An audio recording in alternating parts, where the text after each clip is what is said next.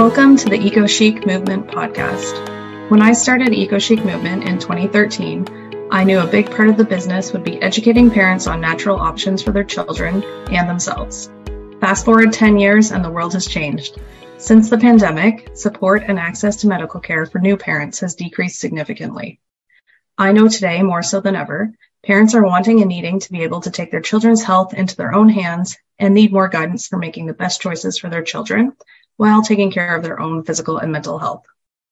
As a mom myself of a child who has severe eczema and food allergies, I know how overwhelming and isolating it can be trying to figure out how to support your child's health and development.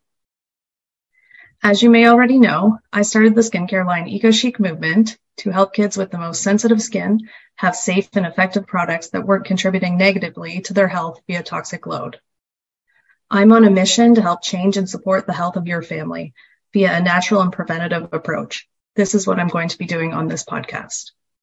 I'll be interviewing experts like dietitians, psychologists, speak language therapists, occupational therapists, physiotherapists or physical therapists, lactation consultants on issues like baby milestones, feeding issues, toddler tantrums, and postpartum recovery and postpartum mental health. There will be episodes with me, a naturopathic doctor and chemical engineer who has a master's in toxicology. I'm going to be going into a deep dive into most of the common concerns I see with my patients and what you can do to feel better.